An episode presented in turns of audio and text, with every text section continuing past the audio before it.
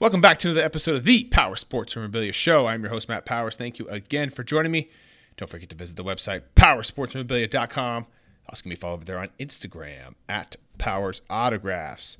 Uh, autograph baseballs, uh, something everybody loves to get signed, but man, are they a pain to get labeled. How do we do it? It's a round surface. You certainly don't want to put painter's tape on it.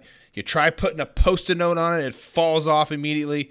So, how do you label these suckers up? Of course, you want to make sure that you're telling everybody where you want it signed, what inscription, and where you want the authentication sticker. All right. So, how do you do that? Well, the best way that we have found for labeling autograph baseballs is to not label them at all. I know that sounds kind of like, you know, we're going back in time here, but the best way that we found is to simply just label the Rawlings box that it comes in. And if you don't have the Rawlings box, like a lot of people do, maybe you've thrown it away, if you've lost it over time, don't worry. We have generic brown boxes that we use that actually fold up perfectly and they're just the exact same size as Rawlings. We will swap one in for you and put this on there for you.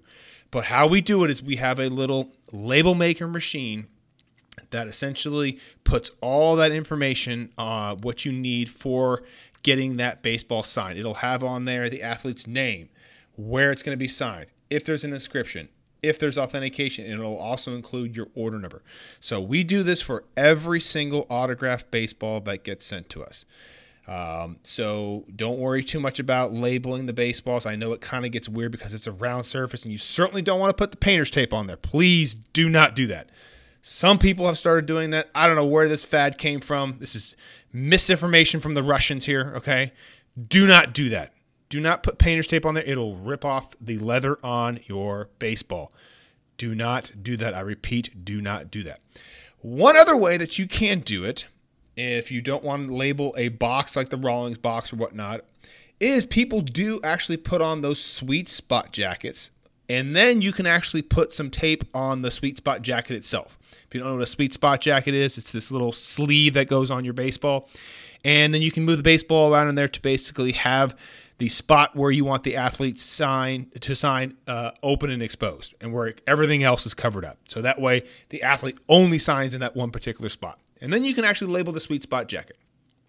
That would be the other way that I would do it. But again, I've always found that the Rawlings box is the best way to go because the athlete's going to sign it. It's going to go right back in that box and it'll have all that information on there as if it was labeling up a jersey, for example. So that's how you label up the autograph baseballs. Don't worry, we will adjust them all when they get here. Just make sure that you include your submission form and that way we know exactly where you want it signed, inscription. Uh, the pen color is pretty self-explanatory, but if you've got something specific you want done, make sure you put that on the submission form. So hopefully this up clears up the air on how to label autograph baseballs for autograph signings. If you guys got any questions, let us know. Don't forget to visit the website, powersportsmemorabilia.com. Give us a follow over there on Instagram at Powers Autographs, and I will see you on the next episode.